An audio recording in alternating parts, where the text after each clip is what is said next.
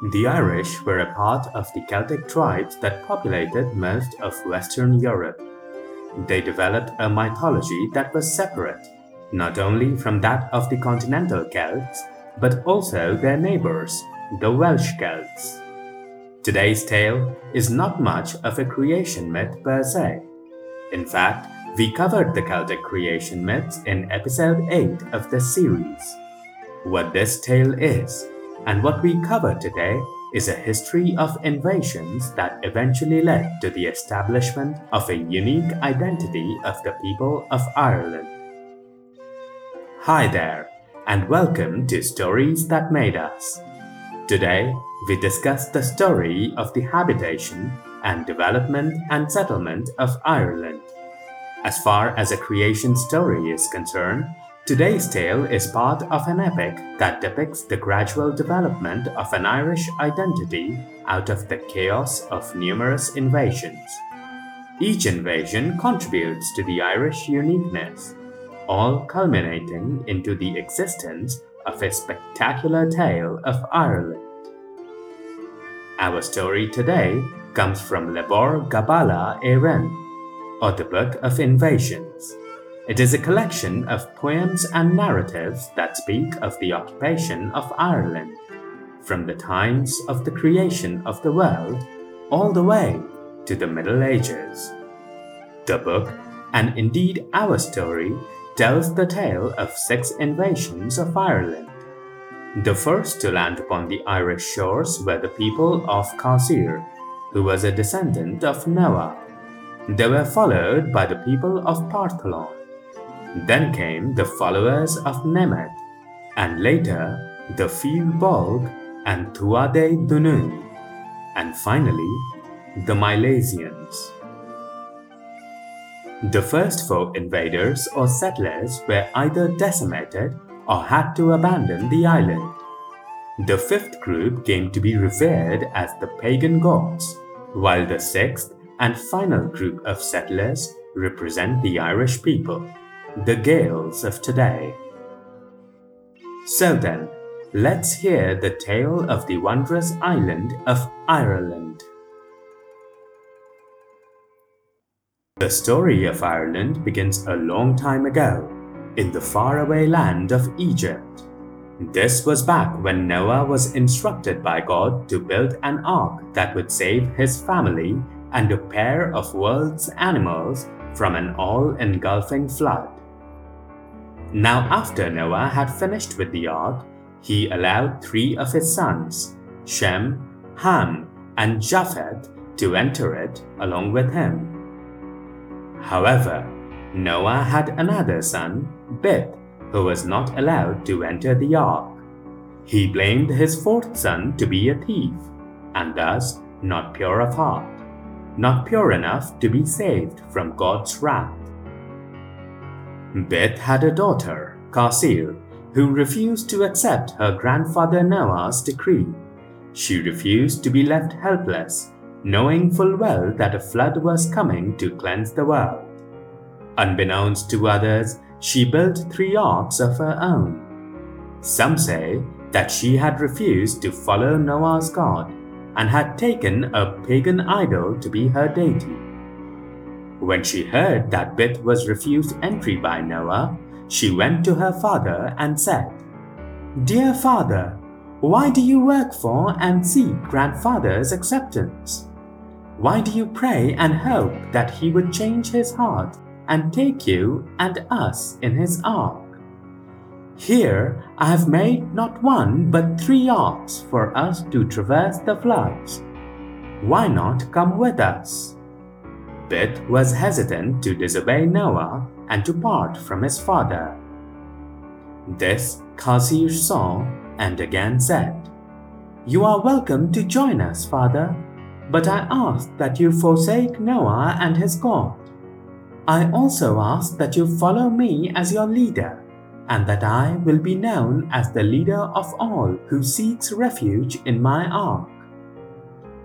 Bith tried to convince Noah to let him and his family into the great ark, but Noah blatantly refused every time.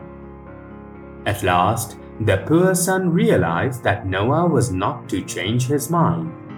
He ultimately decided to forsake his faith and his God and follow his daughter into her ark. Now Qasir was an intelligent and shrewd woman. She had carefully selected each ark to be manned by 50 skilled women. Being wary of men who would seek to undermine her authority, she only allowed three into the ark. These three were her brother, Ladra, who was a pilot and a master navigator, her father, and Fintan, her husband. Now, before they had left Egypt, Qasir had a dream. In it, she was told to journey to Ireland to seek out this virgin land. There were no people here to defy it. No sin had been committed here, for no one existed or even knew about this land. She was told that God may spare Ireland from the great flood, for it was without blemish. Thus, they planned to sail to the new country of Ireland. Days and nights passed quickly as they planned their journey. All they knew was that they had to go northwest. When everything was ready, they set sail before Noah and headed towards the unknown land. Qasir and her followers sailed for seven years. In this time, they crossed all over the known world. They sailed through rivers and seas, heading towards Ireland all the time. This was an epic journey. They had to navigate past Asia and continental Europe. They had to cross the Mediterranean and the Caspian Seas. They braved storms and winds, rocky waves and tempests. As time went by, sailing through the rough waters and storms took their toll on the crew. Two of the three ships that sailed out of the Nile Delta were lost in these tempestuous waters. Many upon the mother ship were sick, and all underwent tremendous suffering.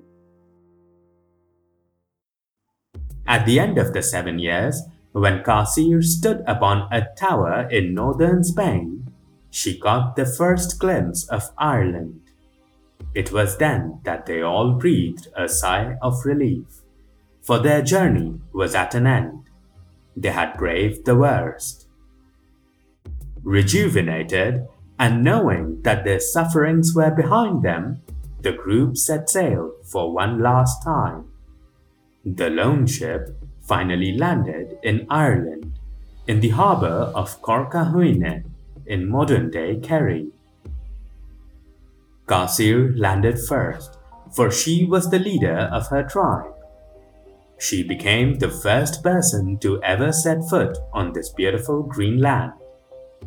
At their destination's end, Qasir took stock of all the survivors. Of the 150 women who set sail from the shores of Egypt, only 50 had survived, and among them, all but Ladra the pilot could alight their ship, for he was wounded from an oar that dug into his thigh. Nevertheless, their journey was at an end.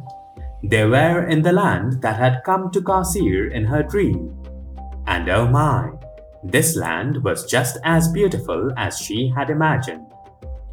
The women and men first began by building shelters, planting crops, and hunting animals for food and hide. Once they had settled into this new land, they felt it was time to populate and grow. This was something they had not considered when leaving their homeland. It was convenient back then to leave the men behind.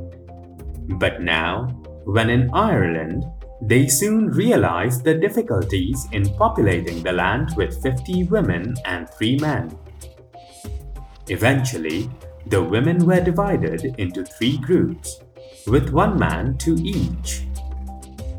Qasir's father Bith got only 16 women, for he was old and not as virile as he once was. The other two men were given a group of 17 women each. They were all tasked to reproduce and populate the land that was their new home. This arrangement worked well for a while, but sooner than later, problems arose. Bith, who was well advanced in his years, was unable to cope with the task of providing heirs. He was overwhelmed and succumbed to his death. This was the first death to ever occur upon this land. The 16 women of Bith's group were now divided among the remaining two men. Now Ladra, if you remember, was injured in the journey. While he survived his injury, he could, however, never fully recover from the wound. He soon succumbed to his death as well. And so it was that all women looked to Fintan to populate the new country. Now, while all this was going on, Kasir, who was deeply in love with Fintan, saw her husband's attention divided among 50 women. She died of her broken heart, never finding enough time to be with her beloved and having to bear the sorrow of sharing her one true love. Now poor Fintan was the only man among 50 women. Soon enough, the women began fighting and arguing for his attention. There was never a free moment, never a time when Fintan was left alone. He was soon overwhelmed, and one day he ran and hid in the mountains. This was timely for just about that time was when the flood promised by God to Noah was unleashed upon the world. Sadly, Ireland was not saved from God's wrath, as was once thought by Kasir. All the people upon the island perished, all but Fintan, who had hidden in the mountains, and a woman called Banba. She was a great warrior who too had run into the hills to survive and see out the flood.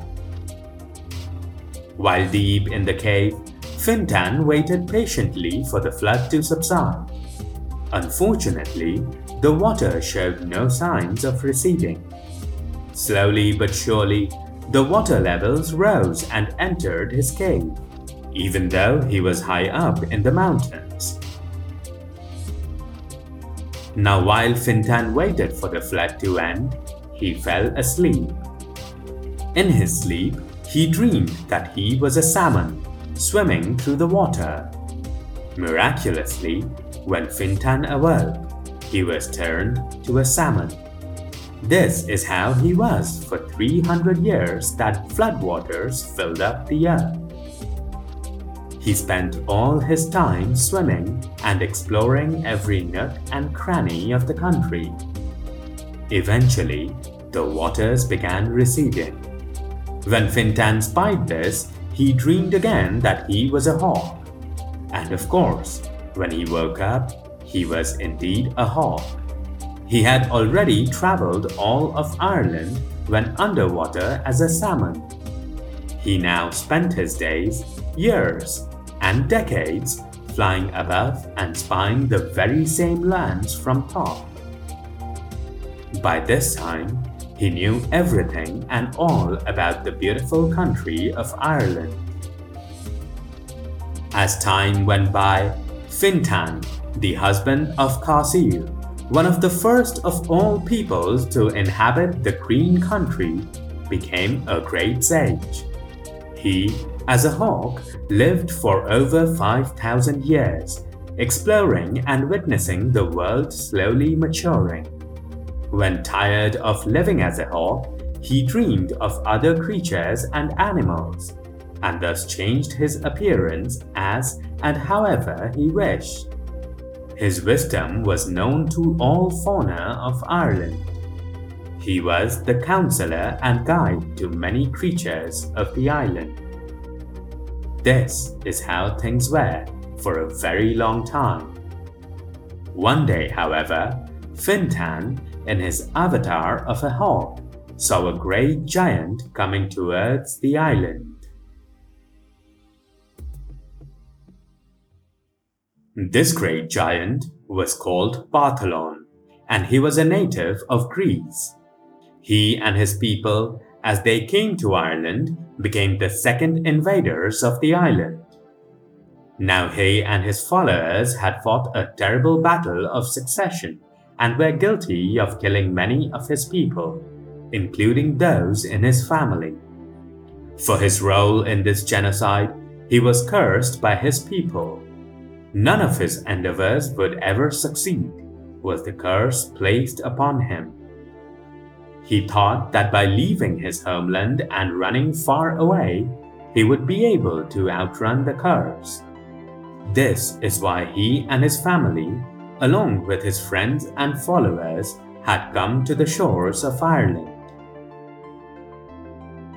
Now, when Partholon and his people landed, they found the country to be quite hilly. In fact, they only found one plain in all of Ireland, and this was the area around the modern day capital of Dublin. Partholon found it impossible to grow crops and make settlements in these hilly lands. Thus, he and his followers flattened three other parts of Ireland. They set up their colonies here and began practicing agriculture and industry. They, unlike the followers of Qasir before them, were natural explorers and spent considerable time exploring and mapping the lay of the land. As they explored the remote areas of Ireland, they chanced upon the land that is today known as Donegal. It is here that they encountered the fierce race called Fomorians. These Fomorians were a formidable adversary. They were fearsome pirates and possessed powerful and destructive magic. Now Partholon had initially thought that his people and the Fomorians could live in peace together. But that fantasy was quelled quite early in their encounters. They realized that Ireland had to be won the hard way, through battles and fights. Now, the first battle between the two races was fought with magic and was without casualty. But it was, nevertheless, a long drawn and tiring one. The warriors faced each other standing on one leg. They had an arm behind their back, and one eye remained closed. This was the posture required to access, channel, and unleash magic, the powers of the other world, upon each other. After the seemingly endless battle, Partholon and his army defeated the Fomorians at Mag Itha. The moment the Fomorians lost, four great lakes burst up in Ireland. This was the sign that Partholon's men were accepted and welcomed by the country and her lands. The victorious followers of Partholon thus began establishing themselves in their new homeland. In time, Fintan, the survivor of the first invasion and a great sage, made himself known to them. He taught them the peculiarities of the land and gave pointers on how to best survive the country. He acted as their counselor and guide as well. Thus, all was seemingly well for Partholon and his people. The land was abundant and plentiful in food and animals, and the people were never left wanting for anything. One day, Partholon wished to venture on a hunt. He left his wife and servant at home and went into the woods. Now, while he was gone, his wife and the servant slept together. After the act, the two even shared wine from Partholon's goblet. Now, when the king returned, he took a sip from his drink. Through his magic, he could instantly taste his servant and his wife on the lip of the cup. Angry and feeling betrayed, he immediately went after the servant and slew him on the spot before he could have a chance to either save or defend himself. Now, this was the first time that adultery, jealousy, and murder entered the island of Ireland. Eventually, Partholon and his wife made up, and they lived happily for another 30 years. Partholon died at a ripe old age, though from a plague. His people went on to flourish for another 500 years. They had slowly grown and occupied much of the island. However, a terrible plague broke out in the island, and it wiped out all the descendants of Partholon, thus fulfilling the curse that was placed on their leader many centuries ago. Now, while all the people died, there was but one surviving man in the island. This man was Fintan. He outlived the plague due to his magic and his wisdom. Finding no company again, he returned to his animal form, living with many creatures of the land and the waters. He waited for the next time when mankind would come and populate the land.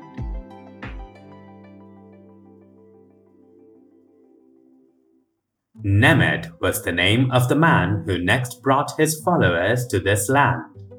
He arrived with 30 ships, each manned by 60 people. Now Nemed, on his way to Ireland, had come across a tower of gold. Overcome by greed, he and his men tried to break the tower apart and take it in their ship. But before they could alight, a great storm blew and changed their course. They were dumped by the storm into Ireland, shipwrecked and without supplies. Now, before Nemed and his people could settle in Ireland, they too had to fight the Fomorians, much like Partholon's men.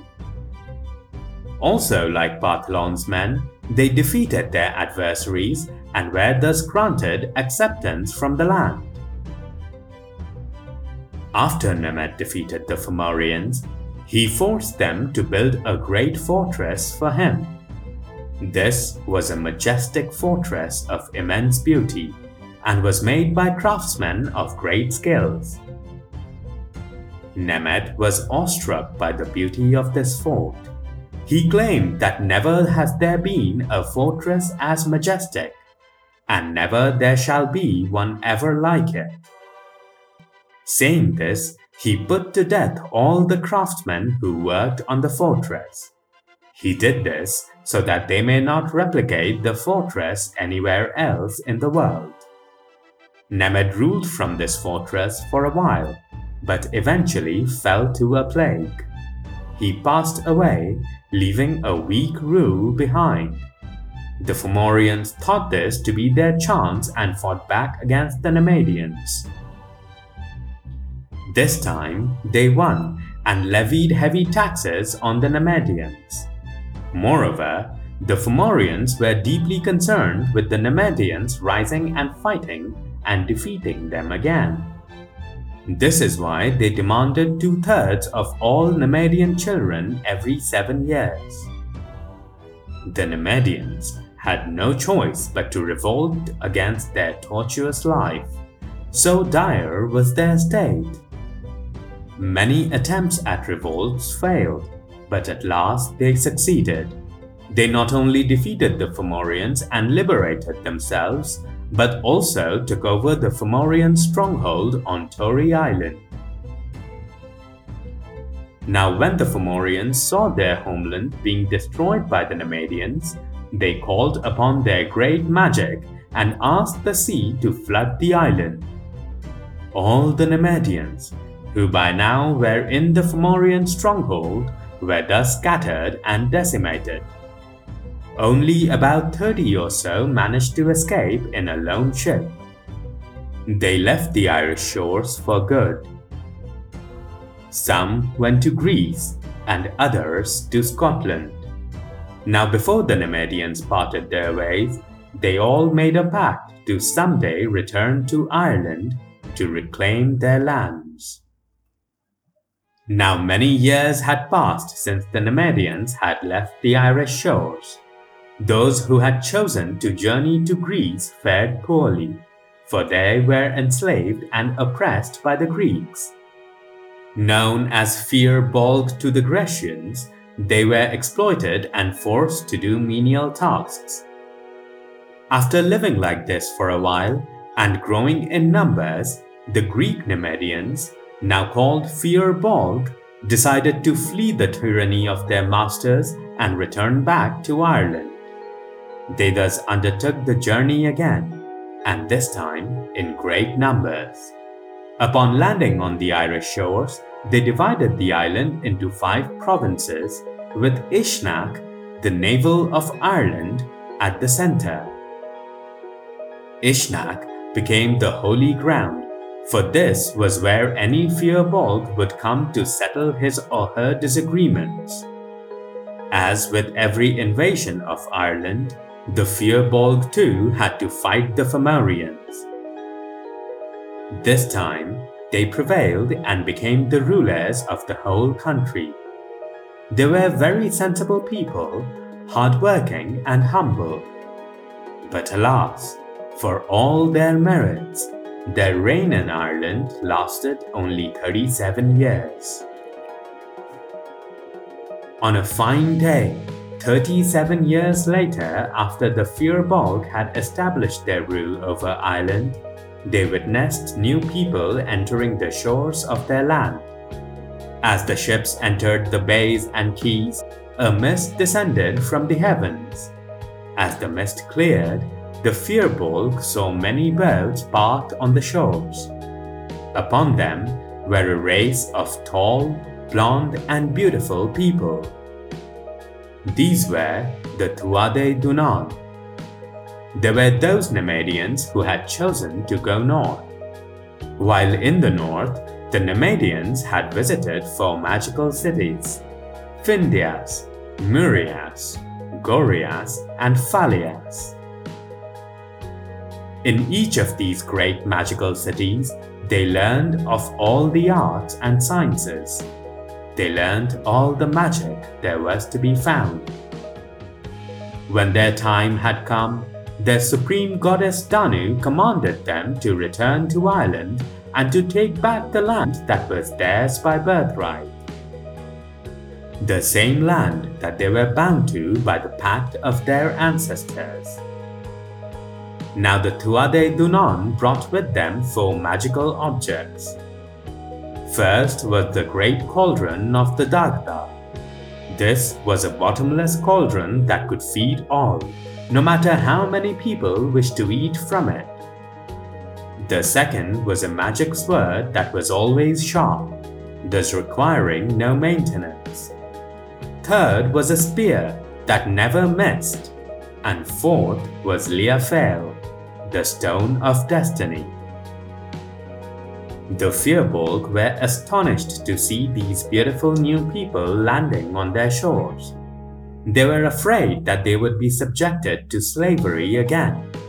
They could not let that happen, not after they had escaped Greece to find succor upon the Irish lands.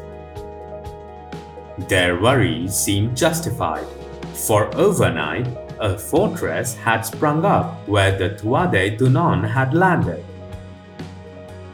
Now a group of Fir-Bolg came to the Dé Danann holding a sign of truce. They told each other of their tales and had initially gotten along well. The Dé Danann then suggested that they should divide the Irish land equally between them. This did not go well with the Fir-Bolg, for they were in no mood to give up the land that they had won after fighting the Fomorians. And so it was that the Fir-Bolg and the Tuatha Danann, the two descendants of the Nemedians, met in battle on the plains of Moytura. The fighting was a long and dreary one, and the Fir-Bolg suffered heavy damages. The Tuatha Dé Danann asked them to divide the land equally and live in peace once again. But the stubborn Fir-Bolg did not agree. The fighting thus resumed. On the second day, the Fir struck a terrible blow on the Tuatha Dé Danann, for they had severed the arm of their king Nuada. This setback, however, was not enough to vanquish the Tuatha Dé Danann, who rallied and fought back, eventually defeating the Fir Bolg. Now though the Tuatha Dé Danann had won the battle fair, they were generous and kind. They did not enslave the Fir Bolg, but allowed them to live as free men in one of the four provinces of Ireland. The Fir chose to make the province of Connaught their home. The Tuatha Danann took over the lordship of the rest of Ireland.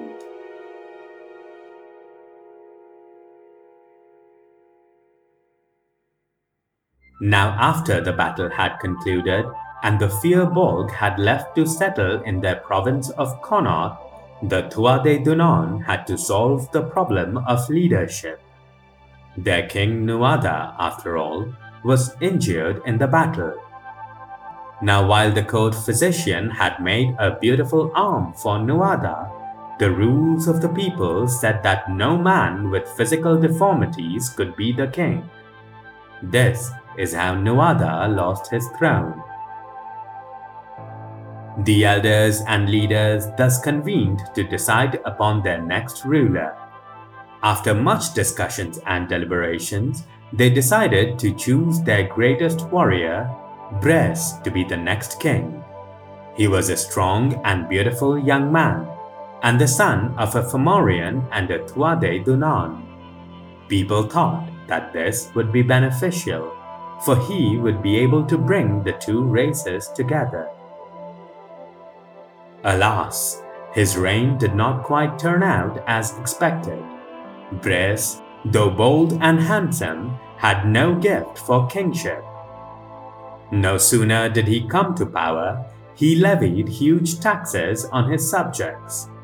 Moreover, he lent his ear to the Fomorians, who through Bres enslaved the people levying taxes of their own and dealing with the Danann with cruelty. Such was the hand of fate that the good peoples of this magnificent race were enslaved by their own king. One day, a bard had come to visit the king and the land. He had expected to play in the court and be made welcome for he had heard the good tales of the beautiful and generous people of Tuatha Dé Danann. However, he was maligned and mistreated by the court of Bres. So upset was the bard at his ill treatment that he composed a scathing song which he played in every tavern and inn. The Tuatha Dé Danann heard this song and were disappointed, shocked, and even angered by the meanness of their king. Bres's reputation plummeted so drastically that the people took up arms and rose up against their own king, eventually deposing him. This is why all the later kings of Ireland made sure to respect the power of the bards and give him their due, for their songs and words have the power to sway the masses. Bres, having thus been removed, fled to the Fomorians for refuge and help. There, he convinced the Fomorians to gather an army to attack the Tuatha Dé Danann and restore himself to his rightful rule. The Fomorians obliged. This army of Bres was led by Balor, a great hero from Donegal, some say that he had an eye in his forehead that, when opened, would kill any who crossed its path. So brave and powerful was this man that there was no way to defeat him. By the time he was tasked to command Bres's army, however, Balor had grown senile. The eyelid of his third eye had grown heavy and remained shut. Legends say that five men had to stand behind Balor with hooks to keep his devastating eye open and directed at his enemies. Now, many years ago, when Balor was young, he had a daughter named Ellen who was in love with a Tuatha Danann named Cian. They had a child together called Lugh. Now Balor had been told by a soothsayer that his grandchild shall be the end of him. So he decided to dispose of Lugh by casting him into the sea. A druid woman named Bira, however, stole the baby away and brought it safely to his father Cian. As Lugh grew older, he was taught the art of smithing, among many other skills. He was a curious child who possessed great intellect and had strength to match. When the Tuatha Danann were amassing their forces to meet Bres and the Fomorians, Lugh decided to enroll for the battle. He journeyed to their capital, Tara, and knocked at the gate. The order was given to not let any stranger into the capital, for these were the times of war. The gatekeeper asked Lugh what skill he had. I am a magician, Lugh said, but the gatekeeper replied that they already had a magician. I am then a cook, Lugh replied, but they already had one of the cooks. I am a smith, then Lugh said. But they had a smith already as well. I read the stars, Lugh then said in a commanding voice. We already have someone to read the stars, the gatekeeper thus replied. And on and on it went, Lugh listing his skills and the gatekeeper refusing until at last Lugh said, Go and ask your master, have you any one man who can do all of these things? And so he was let in. Lugh, having thus joined the warriors of Tuatha Danann, impressed all with his many skills and cheerful and pleasing temperament. In fact, the commanders of Tuatha Danann were so impressed by this young and charismatic boy that they asked him to lead their troops into battle against the Fomorians. Now Lugh possessed great strength, had a brilliant military mind, was a skilled tactician, and had many followers in the army. He not only devised great strategies, but also invented new weapons for his army he even sought advice from Manannán mac Lir, the great sea god. The Tuatha Danann had another great commander among their ranks. He was the Dagda, and he decided to ensure the favor of war goddess Morrigan for the upcoming battle. He was a great charmer and a seducer, and was soon able to gain favor with the war goddess. The Dagda also sought to parley with the Fomorians and tried to make peace, but his attempts were thwarted and ridiculed. And so it was that the two armies were ready and met at the battlefield. The armies of Tuatha Danann were led by the Dagda and Lugh, whilst the Fomorian armies arrived with Balor at their head. Now, just as Balor's five attendants were about to open his devastating eyelid, Lugh flung a stone from a sling through Balor's eyes, which rolled back in his head, and through him pointed at the Fomorian army behind. This is how the Fomorian army was decimated and the Tuatha Danann prevailed in the battle. Now while the people prepared for war, and by the time it was over, the physicians, with great knowledge and magic, were able to regrow Nuada's arm, thus restoring him to wholeness. The people of Tuatha Danann rejoiced at this, for their good king was now able to rule again and guide them to greatness. Now the Tuatha Danann ruled Ireland for a long time during which they prospered.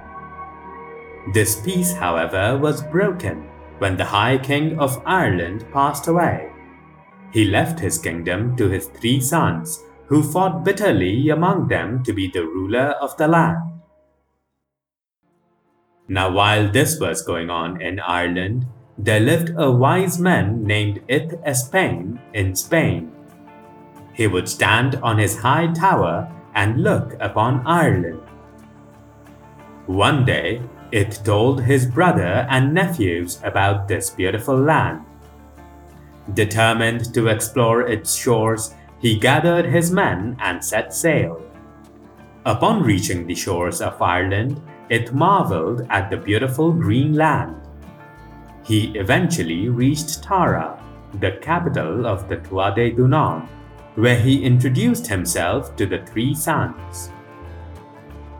Now the sons were still locked in a fight for the throne. Finding an old and wise sage from a neutral land upon their shores, they asked Ith for advice on who should be the next ruler. Ith, being wise and sagacious, studied the laws of the land and recommended that they should all follow the customs of the Tuatha Dé Danann, for the laws and customs of these great people were perfect. Ith went on, praising everything about the good people and their wondrous land. Now Ith only had beautiful words to say about Ireland and her people. But this made the Tuatha Dé Danann, especially the three heirs to the throne, uneasy. They worried that Ith had come as a conqueror and wished to usurp their throne. They thus killed, without warning, the poor wise foreigner. When Ith's followers heard of this treachery, they left immediately and set sail for their homeland. Upon reaching the shores of Spain, they recounted Ith's unfortunate tale to his grandson, Mael. Mael was angry at the deviousness and treachery of the Tuatha Dé Danann. He and his sons decided to mount an invasion of the island. They set sail for Ireland, seeking revenge for the murder of Ith Espain. Mael died on the voyage, but his sons Amergin, Erimon, and Eber Donn honored their father's wishes and continued on their way. Amergin was a great bard and a powerful wizard, and upon landing on the shores of Ireland, he immediately recognized the magic in the land and the beauty of the great country. He instructed his brothers and all his men to first pay their respects to this wondrous and magnificent land before venturing inland. Afterward, the sons of Mael journeyed to Tara, where they informed the three kings of their intention to seek revenge for their grandfather's murder.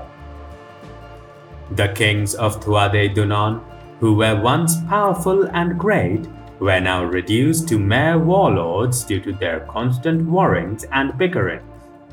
Gone was the greatness of the race, and the immense strength and beauty of the wondrous Danann of old. They were replaced by treacherous and conniving lesser sons and daughters. The three kings, upon hearing the sons of Mael, asked for three days to respond. Amergin, being the wisest among the sons, agreed to this. They retreated to their ships beyond the shores of Ireland and waited to hear from the Tuatha Dé Danann. Now the Druids of Tuatha Dé Danann, urged on by the three kings, were not so honorable and they sought to destroy the fleet of invaders as they waited. They conjured up a terrible and devastating storm they called down a mist to scatter the ships so that they would not be able to see land again. The moment the storm began, Amergin, who was a great druid himself, suspected that this was magical. His magical powers were a match for the Tuatha Dé Danann druids, and so he was able to calm the storm. After the storm subsided, Amergin and his brothers Furious at the treachery of the Tuatha Dé Danann, decided to invade the island immediately. They were, however, hampered by another storm which delayed their landing. The sons of Mael had to sail around Ireland to the other side before they could land again on its shores.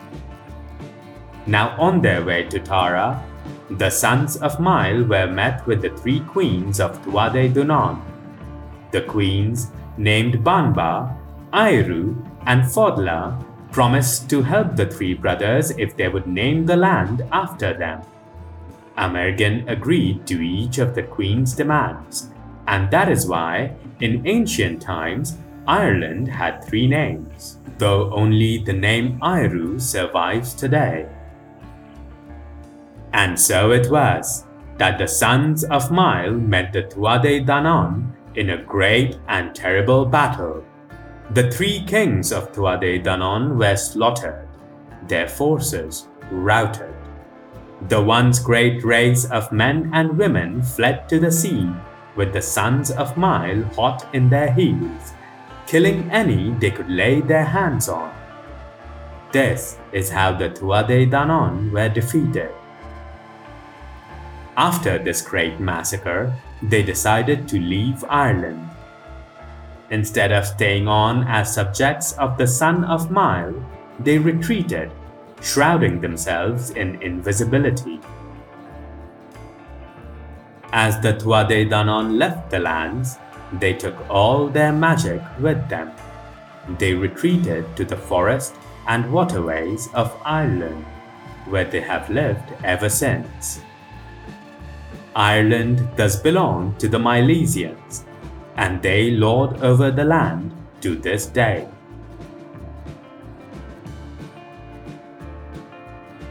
That is all for this episode. If you enjoyed the stories, please leave a rating and a feedback.